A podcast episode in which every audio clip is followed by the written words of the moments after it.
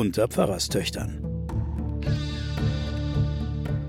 Die Geheimnisse der Bibel mit Sabine Rückert und Johanna Haberer.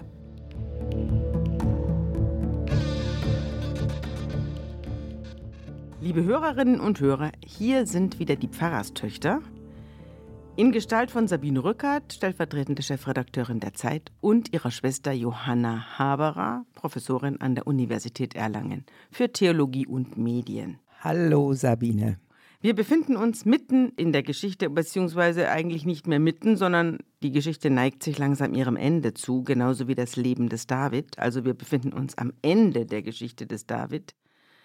Und jetzt ist es interessant, dass das letzte Kapitel, das sich mit Davids Tod beschäftigt und seinem Verschwinden von diesem Planeten, dass das nicht mehr im Buch Samuel steht. Kannst du mir mal erklären, liebe Johanna, warum der Saul und der David in Büchern Samuel 1 und 2 stehen und jetzt das Ende des David im Buch der Könige. Wir betreten also in dieser Sendung ein neues biblisches Buch, das erste Buch Könige, aber wir verlassen nicht den David, sondern der David zieht sich noch so ein Kapitel, ein, zwei Kapitel rein. Und das verstehe ich nicht.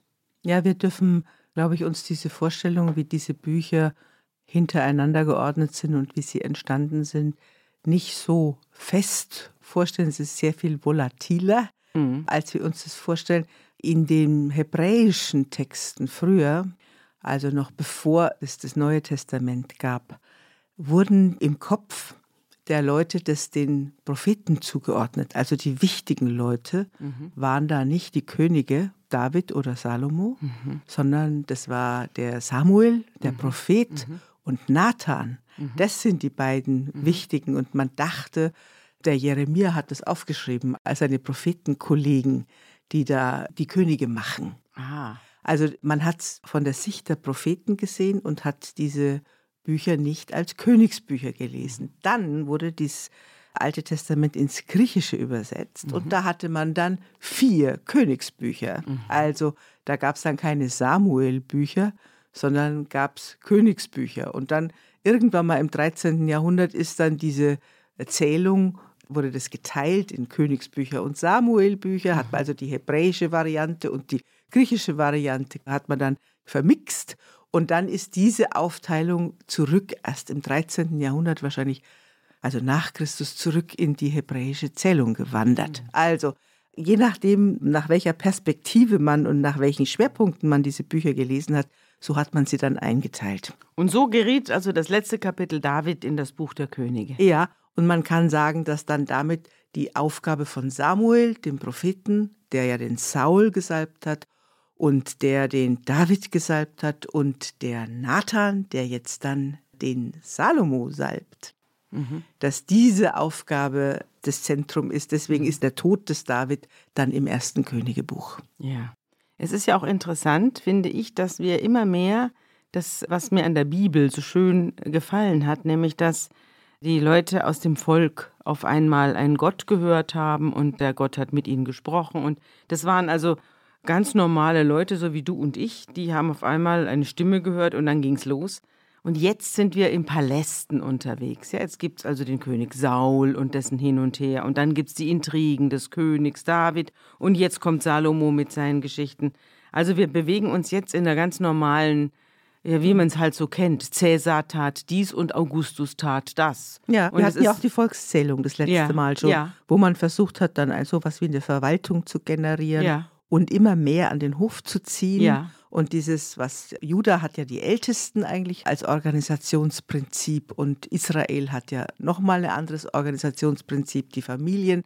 Also auf jeden Fall beginnt jetzt sowas wie eine Zentralisierung der Macht. Mhm. Und ja, jetzt wird die Geschichte von oben erzählt. Und der Geschichte, genau. Beginnen wir mal mit der Zentralisierung der Macht und der Geschichte von oben. David war alt und hoch betagt. So ging's los mit dem Buch der Könige.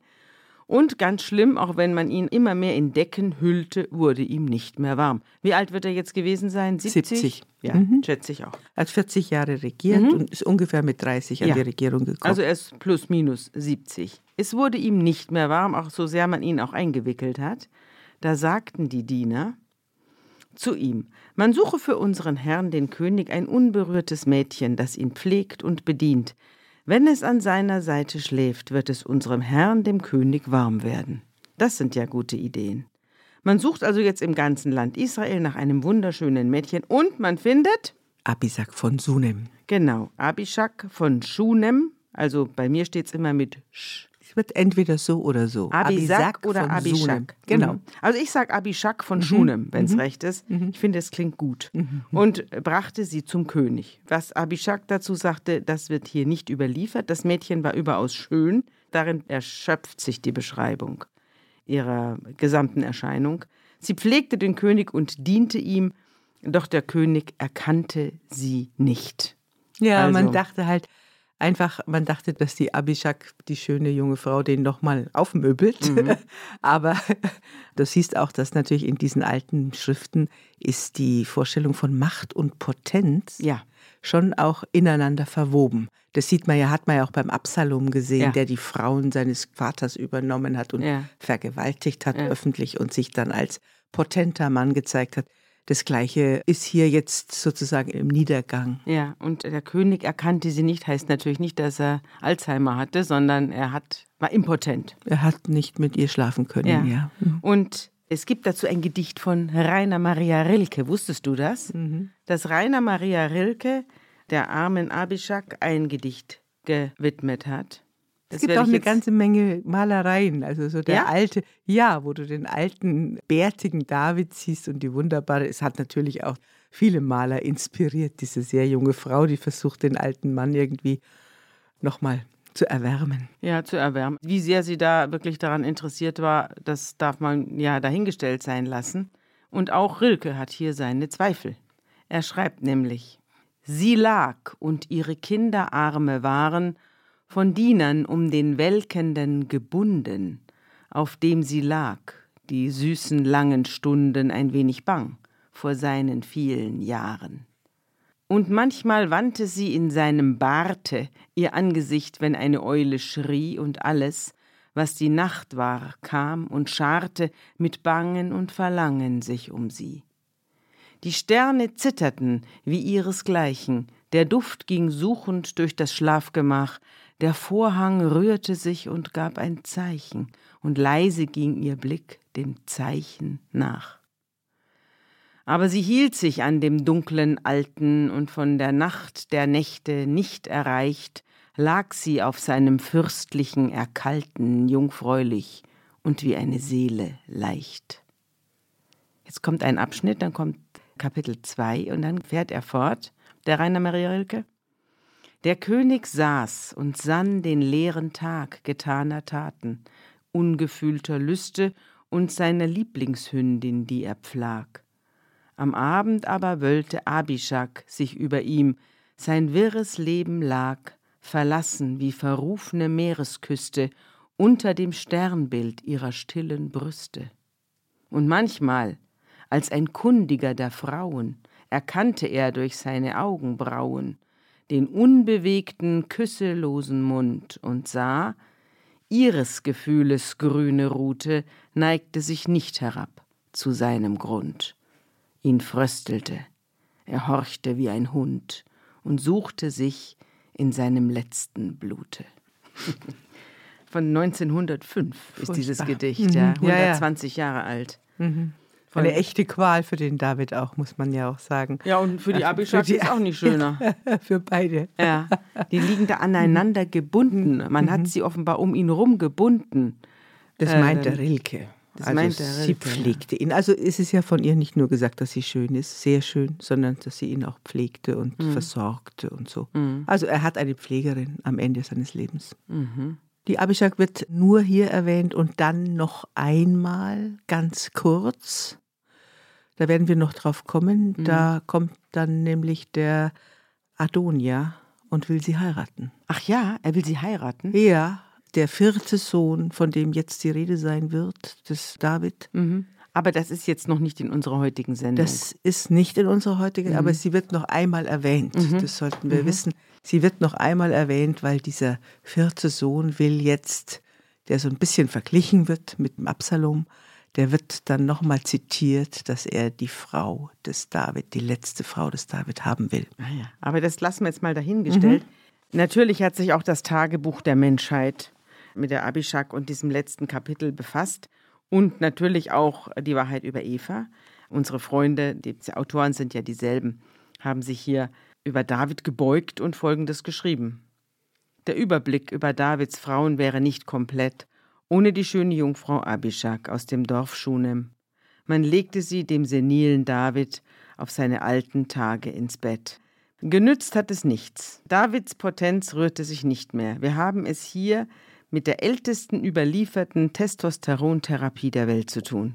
Man pflegte die nach Abishak von Schunem benannte Praxis des Sunamitismus bis in die Renaissance hinein, indem man altersschwachen Männern junge Mädchen ins Bett legte. Auch das gehört zum Erbe der Bibel.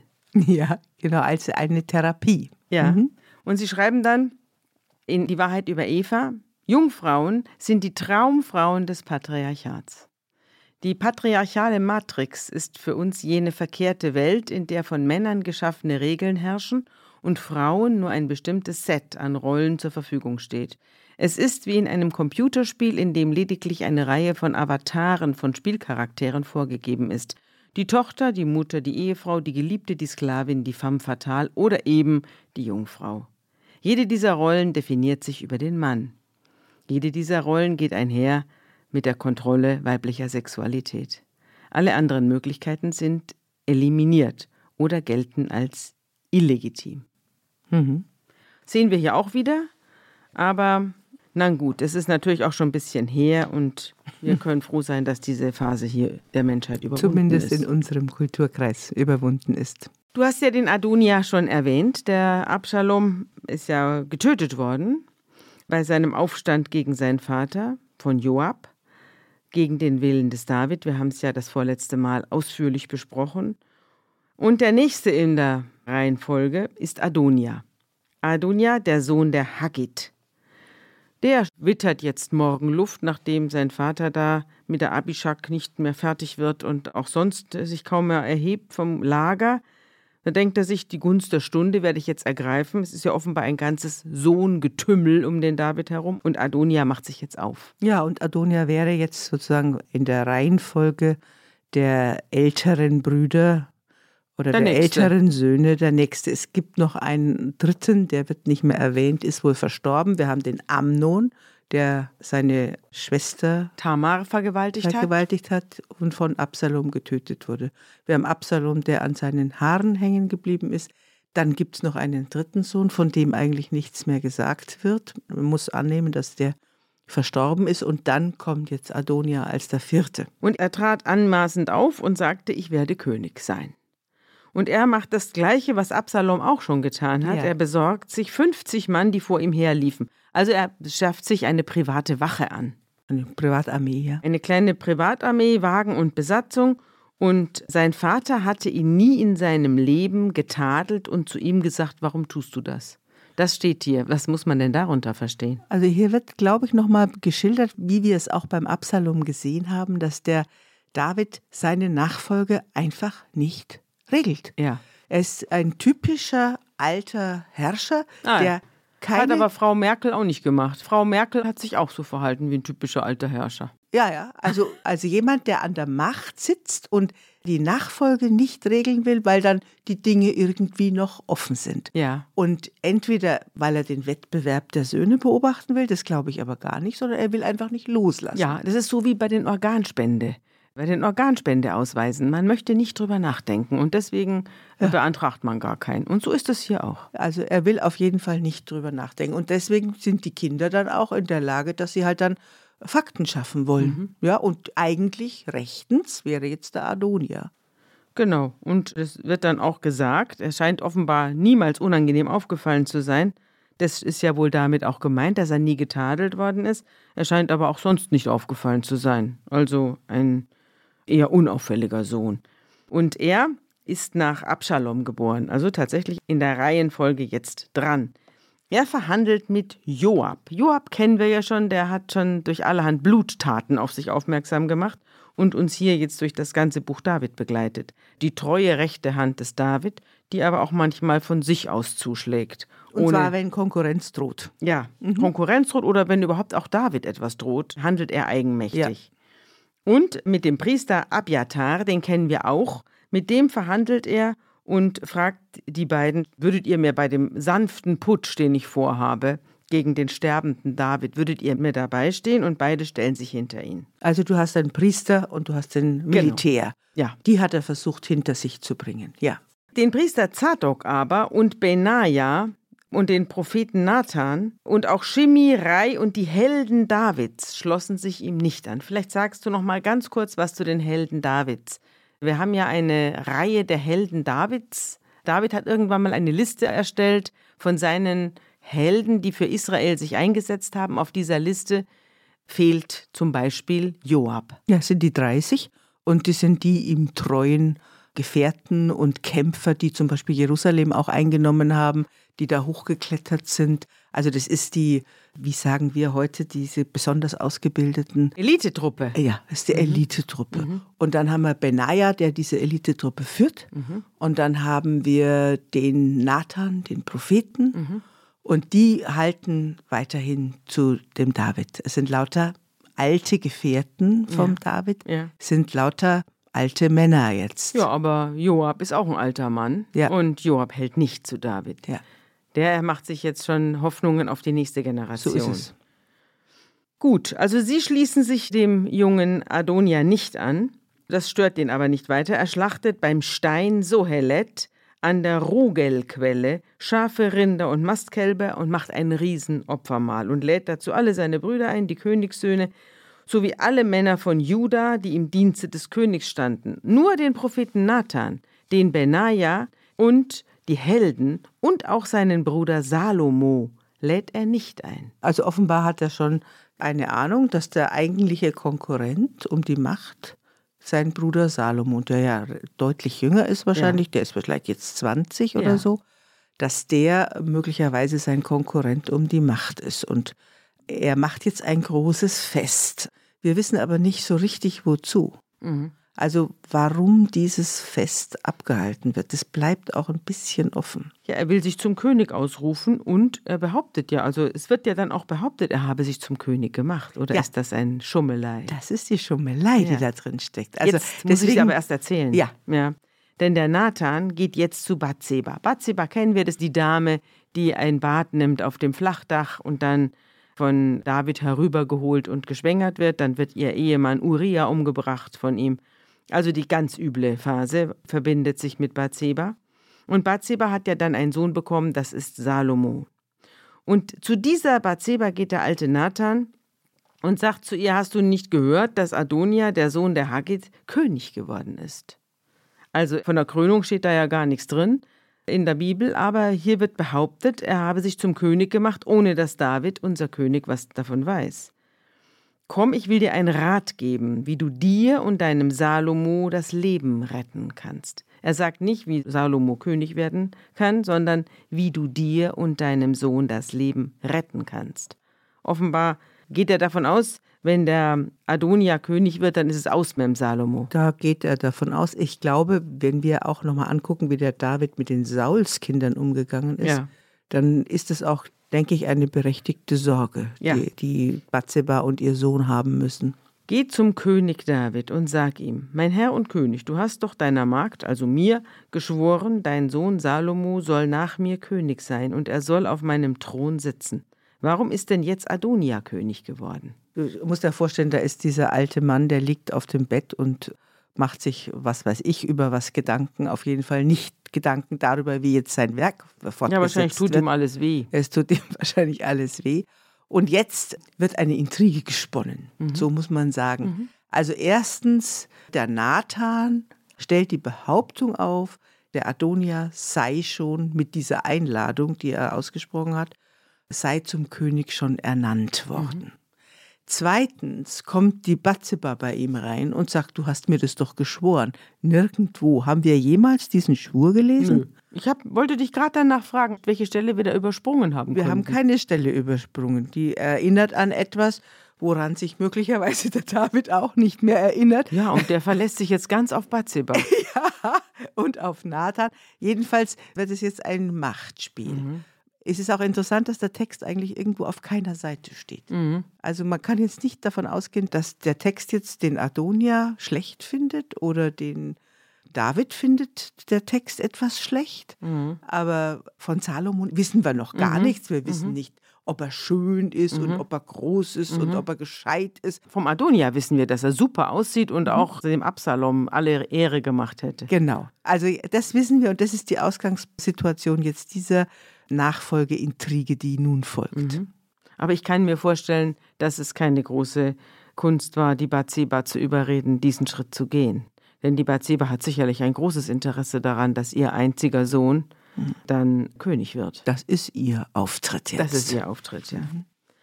Ich meine, wenn man es böse sagt, das war der Grund für das Bad, nicht? Also diese Interpretation gibt es ja Na, auch. Eine Hörerin hat geschrieben, das sei doch vollkommen klar, dass die Batzeba da oben auf dem Dach gebadet hat, weil da das Wasser warm wird, weil die Sonne da drauf scheint mhm. den ganzen Tag und dann mhm. ist das Wasser warm und dann mhm. kann man sich dort waschen. Mhm. Die sei nicht so berechnend gewesen, wie wir es in unserer Sendung angenommen haben. Aber wir haben es in unserer Sendung gar nicht angenommen, wir haben nur diese Möglichkeit erörtert, ja. die ja auch in der Bibel erörtert wird. Ja.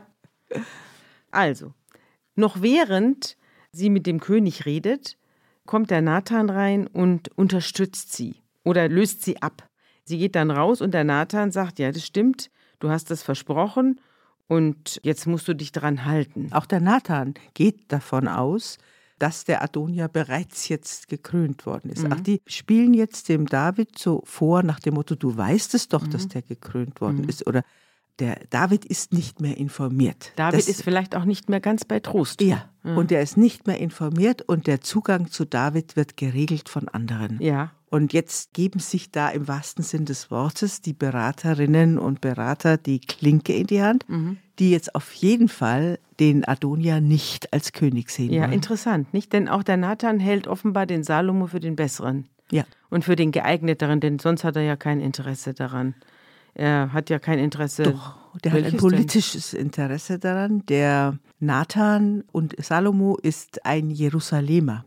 Ah. Bathseba ist eine Jerusalemer. Adonia ist ein Judäer. Ah. Also wir haben ja immer wieder die drei Parteien. Mhm. Wir haben die Judäer, wir haben die Nordreichleute mhm. und wir haben die Jerusalemer. Mhm. Und die Jerusalemer Partei, mhm. die will auf jeden Fall den in Jerusalem geborenen Sohn der Jerusalemer mhm. Frau Bathseba haben. Okay, also das geht um Regionalmächte und um Regionalkräfte. Bayern will äh, genau. äh, den Königsstuhl haben, so genau. Äh, ungefähr. Ja.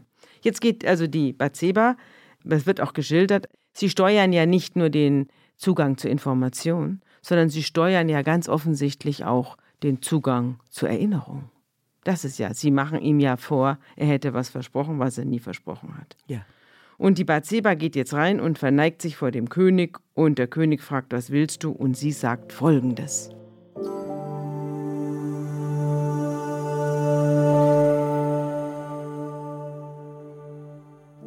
Sie sprach zu ihm, Mein Herr, du hast deiner Magd geschworen bei dem Herrn deinem Gott.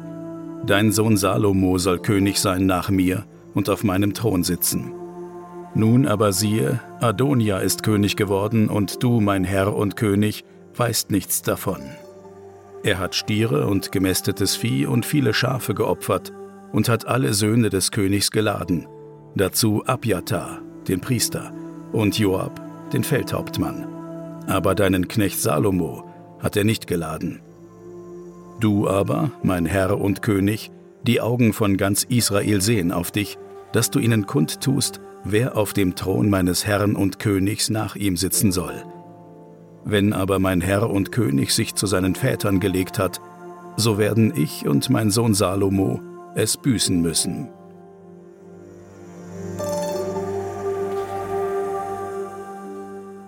Und noch während sie mit dem König redet, kommt der Prophet Nathan und man meldet ihm, der Prophet ist da, und er tritt vor den König und wirft sich nieder das Gesicht zur Erde und sagt nun zu ihm, Lieber König, du hast wohl verfügt, dass Adonia nach dir König sein soll und auf deinem Thron sitzen soll, denn heute ist er runtergezogen. Er sagt also das Gleiche nochmal. Er hat Tiere geschlachtet und macht sich da dicke und man isst und trinkt mit ihm und man ruft, es lebe der König Adonia. Das erzählt er ihm jetzt. Ja, und er sagt dann noch dazu, das hast du ja wohl verfügt. Also er tut so, als hätte der David die Macht noch in der Hand. Mhm und will ihn auf jeden Fall nicht beleidigen und sagt, du hast das doch sicher verfügt. Aber die führen ihn natürlich beide ein bisschen in die Irre. Ja, und sie führen ihn vor. Mhm. Und sie sagen ihm, dass sie nicht eingeladen sind. Mhm. Wenn nun diese Verfügung wirklich von dir, lieber König, ergangen ist, warum hast du dann uns nichts wissen lassen, dass der Adonia nach dir mhm. König wird? Und darauf wird der David also ein letztes Mal sauer. Der denkt sich, was passiert hier im Reich? Und ich habe keine Ahnung. Ich sitze hier mit der Abishak und mühe mich hier ab und draußen geht's drunter und drüber. Das muss ein Ende haben. Er bäumt sich noch einmal auf und schwört der Bathseba folgendes.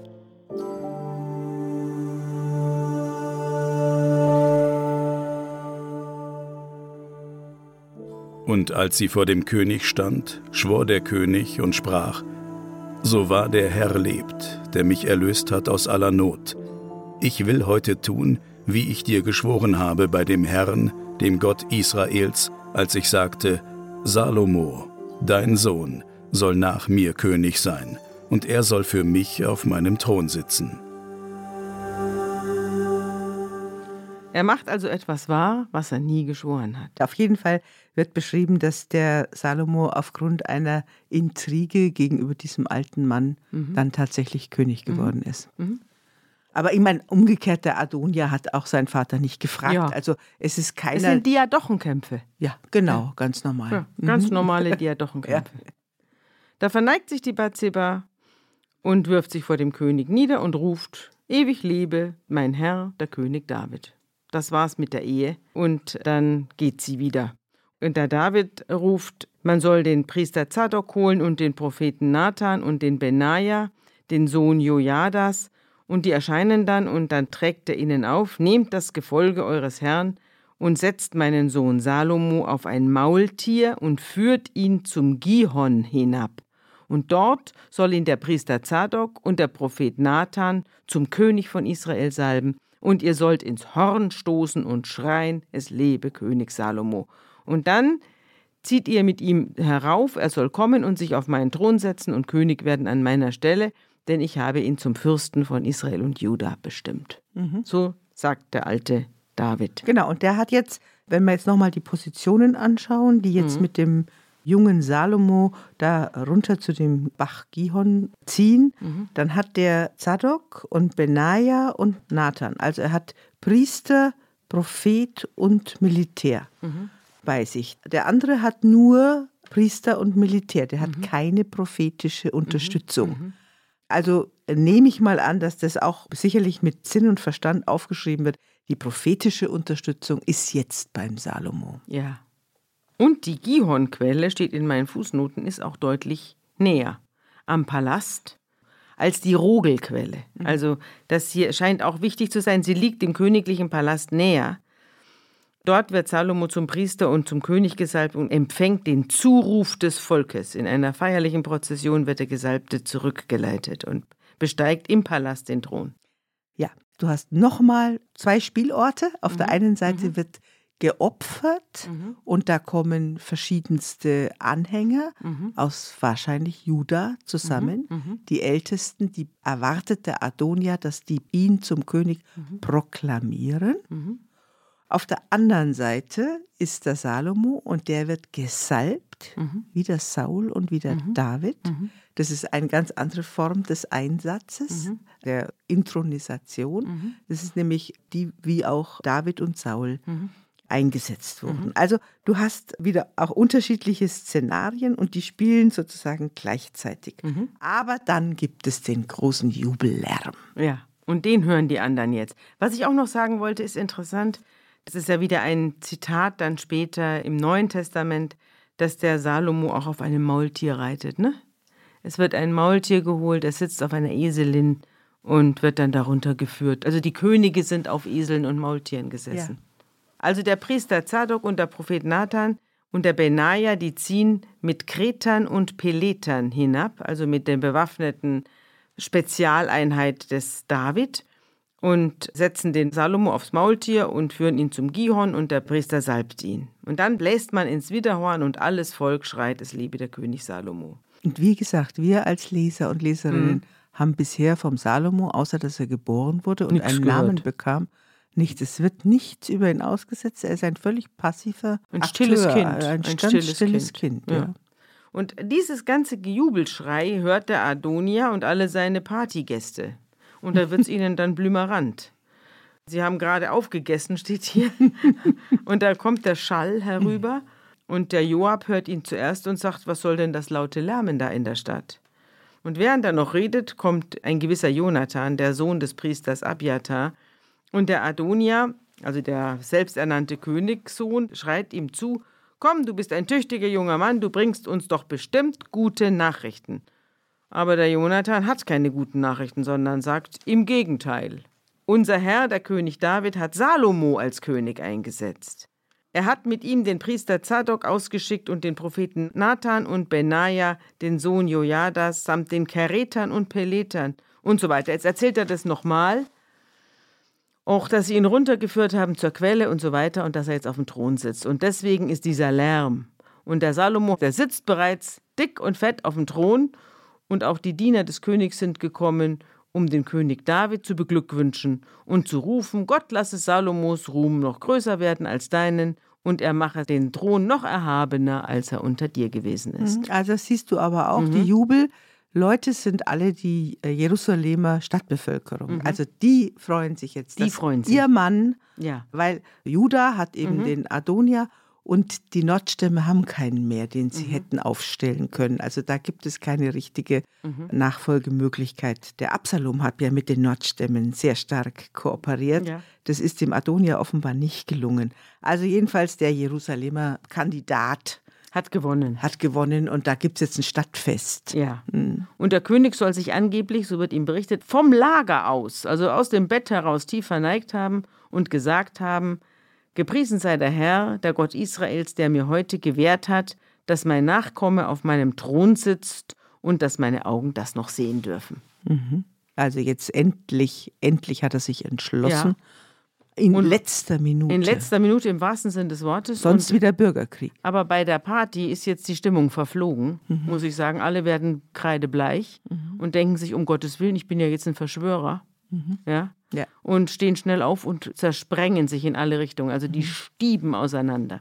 Ja. Zurück bleibt einsam und verlassen, noch mit vollem Mund, der Adonia. Und da steht, er fürchtete sich vor Salomo. Also das Spieß hat sich jetzt in 0, nichts umgedreht. Und gerade noch hieß es, Salomo ist in Gefahr. Jetzt ist aber Adonia derjenige, der um sein Leben zittert. Alle, die Angst haben, auf der falschen Seite zu stehen, haben sich jetzt schnell nach Hause begeben. Mhm. Er aber steht auf und eilt zum Altar und ergriff dessen Hörner.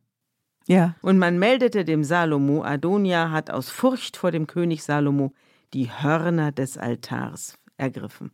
Ist mhm. das so eine Art Kirchenasyl? Genau, das ist Asyl. Du darfst im Machtbereich Gottes keinen töten, mhm. sondern das ist tatsächlich, der greift dann, der Altar, musst du dir vorstellen, der hatte so nach oben gewölbte Ränder. Mhm. Das sind die sogenannten Hörner des Altars. Und da hat man sich festgehalten.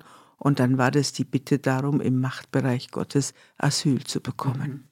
Mhm. Mhm. Daher kommt das Kirchenasyl. Das ja. ist die ganz alte Vorstellung davon, dass im Tempel niemand getötet werden darf und dass auch niemand festgenommen werden ja. darf, sondern dass man da im Machtbereich Gottes sicher ist. Ja, das ist ja bis heute so. Und die eine oder andere Kirche wurde ja dann angezündet, in denen die Leute. Ja, das stimmt. Aber es ist auch bis heute so eigentlich in unserem Staat immer gewesen, wenn Flüchtlinge, deren Klärung ihres Aufenthaltsrechts mhm. noch nicht geklärt waren, sich in die Kirchengemeinde geflüchtet ja. haben, dann dürfen sie den ganzen Bereich der Kirche nicht verlassen. Mhm. Nur bei der letzten Flüchtlingswelle ist es jetzt, zumindest weiß ich das von Bayern her, so, dass jetzt auch Pfarrer von der Polizei und von der Staatsanwaltschaft angezeigt werden, mhm. wenn sie Asylbewerber aufnehmen. Mhm. Diese Verfahren sind alle im Sand verlaufen, mhm. aber unser Staat hat nach der letzten Flüchtlingswelle hier die Politik mhm. geändert. Früher wurde das respektiert vom mhm. Staat. Mhm. Und jetzt kriegen die Ärger. Ja. Mhm. Und der Adonia schreit, König Salomo, schwöre mir zuerst, dass er seinen Knecht nicht mit dem Schwert hinrichten lässt. Und der Salomo verspricht, wenn er sich wie ein rechtschaffener Mann verhält, dann soll ihm kein Haar gekrümmt werden. Stellt sich aber heraus, dass er Unrecht handelt, dann muss er sterben. Und daraufhin lässt ihn der König Salomo vom Altar wegholen und er fällt vor dem König nieder und er befiehlt ihm, Adonia, geh in dein Haus. Also, also er kriegt jetzt Stubenarrest. Na, so ähnlich wie der Absalom auch. Es ja. wird Privatier. Ja. Er wird nicht halte mehr. Dich hier raus. Genau, halte dich raus aus ja. den Geschäften der Macht. Ja. Und jetzt kommt ein wunderbares Kapitel. Wie der alte Fuchs. Äh, der alte Fuchs David schmiedet noch ein paar letzte Rachepläne. Und das finde ich einen wirklich gut. Also er offenbar hat er doch wieder noch ein paar Bewusstseinszellen zusammengekratzt. denn jetzt schmiedet er einen wunderbaren Plan. Jetzt kommt die Zeit, da David sterben soll. Und jetzt lässt er den Salomo rufen und sagt zu ihm, ich gehe nun den Weg alles Irdischen, Sei du stark und mannhaft, erfüll deine Pflicht gegen den Herrn, deinen Gott, geh auf seinen Wegen und befolge alle Gebote, Befehle und Anordnungen, die Mose schon niedergeschrieben hat. Dann wirst du Erfolg haben bei allem, was du tust und bei allem, was du unternimmst. Der Herr hat ja gesagt, wenn deine Söhne auf ihren Weg achten und aufrichtig mit ganzem Herzen und ganzer Seele von mir leben, wird es nie ein Nachkommen und auf dem Throne Israels fehlen. Und ist, jetzt geht's los. Ja, das ist jetzt wieder die theologische Sicht, die wieder jetzt auf das Gesetz Mose verweist ja. und Salomo wird ja auch der sein, der den Tempel für Gott bauen darf. Ja. Also jedenfalls, da wird jetzt die ganze Herrschaft Davids nochmal theologisch gedeutet. Wir wissen, das ist eine spätere Schicht ja, gewesen. Da hat wieder einer was reingeschrieben. Du selbst weißt, was Joab, Joab, der gute alte Joab, der alte Bluthund des David, du weißt, was Joab, der Sohn der Zeruja, mir angetan hat, was er den beiden Heerführern Israels, Abner und Amasa, angetan hat. Abner, wir erinnern uns, ist von Joab umgebracht worden, als er ihn in den Torbogen gedrängt hat, nachdem er dessen Bruder Asael umgebracht hat. Also wer noch die letzten Folgen im Kopf hat, weiß es. Und Amasa sollte ja der Nachfolger des Joab werden. Dem hat er doch den ganzen Bauch aufgeschnitten, sodass die Därme herausgekommen und sind. Hat so getan, als wolle er ihn umarmen. Genau, das war diese Judas-Situation. Mhm. Das war beides der Joab. Und er hat, und das steht jetzt nicht ausgesprochen und klar formuliert hier, er hat natürlich den Absalom umgebracht. Der am das steht schon klar formuliert. Du weißt, was er mir angetan hat. Er hat mir meinen ja. Sohn getötet. Ja, mhm. das steht dann doch da. Ja. Also er meint damit den Absalom. Ja. Das ist natürlich, das ist der Grund für den. Alles andere war ja letztlich im Sinne Davids. Aber dass er den Absalom umgebracht hat, das bringt ihm jetzt hier diesen Fluch ein. Er hat sie ermordet, hat mit Blut, das im Krieg vergossen wurde, den Frieden belastet und mit unschuldigem Blut den Gürtel an seinen Hüften und die Schuhe an seinen Füßen befleckt. Lass dich von deiner Weisheit leiten, sagt der David zu Salomo, und sorge dafür, dass Joabs graues Haupt nicht unbehelligt in die Unterwelt kommt. Ist das nicht wunderbar? Und sorge dafür, dass Joabs graues Haupt nicht unbehelligt in die Unterwelt ja, kommt. Ja, er, er, verschiebt natürlich diese Verantwortung. Er hätte selber die Verantwortung übernehmen müssen. Das konnte er nicht. Dazu hat er ihm zu viel zu verdanken. Ja, ja? konnte er nicht, aber jetzt verschiebt er die Verantwortung ja. und sagt seinem Sohn, ja. bitte, der muss sterben. Ja, der muss noch richtig die volle Ladung kriegen. Mhm. Und es ist auch interessant, dass hier von der Unterwelt die Rede mhm. ist. Also die alte Bibel hier, der alte Teil, der lässt sich ja da nicht so richtig drauf ein, was mit der Unterwelt so los ist. Wir haben ja mal die Hexe gehabt von Endor, die den alten Samuel da heraufbeschworen hat. Also wo die so genau sind und es klingt fast ein bisschen griechisch, nicht? Die griechische mhm. Unterwelt. Es klingt nach keinem schönen Ort, Nein. wo man dann hingeht. Und dann fährt David fort, doch die Söhne Barzilais aus Gilead, die sollst du freundlich behandeln. Die gehören zu denen, die von deinem Tisch essen sollen, denn die sind mir entgegengekommen, als ich vor deinem Bruder Abschalom fliehen musste. Weißt du noch, die haben ihn doch da die versorgt. Die haben ihm geholfen und ja. haben ihn versorgt, haben den Nachschub geregelt. Genau, die haben und haben, das, haben ganze, die haben die ganze Truppe vom geflohenen David mhm. mit Essen versorgt und anderem. Und jetzt sieht man auch, wie nachtragend mhm. David ist, denn jetzt kommt er auf Chemie zu sprechen. Chemie kennen wir, das ist der, der Dein hinter Liebling, ihm. gell? Ja, schon allein wegen dem Namen Chemie äh, finde ich ihn gut. Vor allem, wie der da hinterher rannte, stundenlang und mit Steinen geschmissen hat und, und geschrien und hat. Kartoffeln. Scheiß David. ja, genau. Jetzt, Jahre später. Jahre später, Jahre später kommt er auf Chemie zu sprechen und sagt, da ist ja auch noch Chemie vom Stamm Benjamin. Er hat einen bösen Fluch gegen mich ausgesprochen, als ich nach Mahanaim floh. Doch ist er mir an den Jordan dann entgegengekommen und ich habe beim Herrn geschworen, dass ich ihn nicht mit dem Schwert hinrichten werde. Er hat sich ja dann entschuldigt, der Chemie. Und hat der alte Wendehals. Und der David hat ihm vergeben, aber hat innerlich einen Groll behalten Nur gegen den. Chemie. Und jetzt muss der Salomo die Drecksarbeit machen. Lass ihn nicht ungestraft, sagt der David zum Ich habe ja mein Wort gegeben, aber du nicht. Nee, genau. Du bist ein kluger Mann und weißt, was zu tun ist. Schick sein graues Haupt blutig in die Unterwelt, steht hier. Also, das sind ja Verhältnisse. Auf dem toten Bett hat er nichts anderes zu tun, als noch schnell ein paar böse Flüche aussprechen, um die blutige Erbschaft zu regeln. Und dann entschlief er und versammelte sich zu seinen Vätern und wurde in der Davidstadt begraben. Man kann im Internet das Grab des David aufrufen, da gibt es ein Foto. Ja, also es ist unklar, wo der David tatsächlich Mhm. begraben ist. Man hat dann irgendwie auf dem Zion, auf Mhm. dem Hügel Zion angeblich ihn begraben und dann immer mal wieder auch verlegt. Mhm. Aber tatsächlich, wir finden im Unterschied Mhm. zu vielen anderen Aussagen, wo man genau weiß, wo das Grab ist, Mhm. hier keine Aussage. Stimmt. Also er stirbt und verschwindet, ja. Wir haben ja schon beim Saul gemerkt, wie der David versucht hat, die Nachkommen des Sauls nicht nur zu töten, sondern auch offen liegen zu lassen, dass sie gefressen werden, weil er versuchte, dass es kein Grabmal gibt. Wir erinnern uns, dann hat doch die Mutter dieser beiden Söhne so lange gewacht, bis er sie endlich begraben hat. Also der Versuch natürlich, wo ein Ort ist, dort werden auch die Leute sich Hinpilgern. versammeln und hinpilgern. Und da interessanterweise wird kein Ort genannt und es wird auch keine Beerdigungszeremonie. Nee. Der Jakob hat eine riesige Ja. Beerdigungszeremonie und alle möglichen, also auch der Abraham und so. Ja. Aber hier, Aus den Augen, aus dem Sinn. ja, Ja, und da steht dann nur noch, dass er stirbt und dass er 40 Jahre regiert hat. Und in Hebron 7 und in Jerusalem 33 Jahre. Und jetzt setzt sich der Salomo auf den Thron und festigte die Herrschaft mehr und mehr. So, bis dahin sind wir jetzt gekommen und Ja. damit wollen wir es heute gut sein lassen. Ich wollte noch ein letztes kleines Stückchen vorlesen aus dem Artikel, den ich auch schon mal zitiert habe, von Walter Jens aus der Zeit, aus dem Jahr 1993 zu Weihnachten. Über den König David hat er da geschrieben. Und da schreibt er auch über seinen Tod. Und das wollte ich jetzt zum Schluss noch verlesen. David musste alt werden, schreibt Walter Jens. Er machte Fehler um Fehler. Wurde traurig und müde, ging einsam und verloren unter Tränen.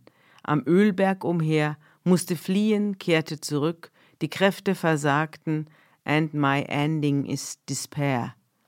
Gilt der Shakespeare-Satz nicht auch für ihn? Der junge Mann, der durch seine Liebenswürdigkeit die Menschen bezauberte, war am Ende allein und erkannte im doppelten Wortsinn niemanden mehr. Sein Leben war identisch mit seiner Jugend. Das Alter nahm ihn nicht an. Seine Kräfte waren versiegt. Die Geschichte von David, der Frauen und Männern das Herz brach, dank seiner Kraft, seiner Grazie, seines Esprits, endet traurig. Und eben darum, denke ich, verdient dieser Mann unser Mitgefühl und unsere Achtung. Als gutes Wort zum Schluss möchte ich gerne David selbst sozusagen zu Wort kommen lassen in der Übersetzung von Ark Nietzsche, der wunderbare Bücher über David geschrieben hat. Wer herrscht über Menschen gerecht, wer herrscht in der Ehrfurcht Gottes, ist das Licht des Morgens, ist die Sonne am wolkenlosen Morgen, ist junges Grün aus der Erde, das aufglänzt nach Regen. Ja, gewiss, so steht mein Haus zu Gott, denn er gewährte mir ewigen Bund, geordnet in allem und gehalten. Ja, meinen Frieden und mein Begehr lässt er durchbrechen. Aber die Schurken der Macht, verwehtes Gestrüpp, von Dornen sind sie, keiner rührt sie an. Ohne Eisengerüste und ohne Waffen nähert sich niemand. Im Feuer verbrennt man's, verbrannt werden sie. Hier ist nochmal die Schlussrache des Davids in seinen eigenen Worten, 2. Samuel 23 genannt. Dann wollen wir heute unsere Sendung beschließen und wir werden nächstes Mal mit dem König Salomo weitermachen und dessen Auf und Ab begleiten. Ja, ich denke, an dem David will auch, glaube ich, diese alte Schrift, dieses alte Testament ein Exempel in allen Ecken und Enden vom Umgang mit der Macht zeigen. Ich glaube, mit einem verantwortungslosen Umgang mit der Macht und einem glücklosen und glücklichen, alle Varianten sind an dieser Davidsgeschichte beschrieben. Das Alter nahm ihn nicht an. Und die Macht nahm ihn letztlich auch nicht an. Ne? also jedenfalls die, die er dann missbraucht hat auf den letzten Metern. Ja. Also, dann werden wir mal sehen, ob der Salomo es besser macht. Ja, und ich hoffe, dann sind wieder alle dabei, liebe Hörerinnen und Hörer. Bis dann. Bis dann.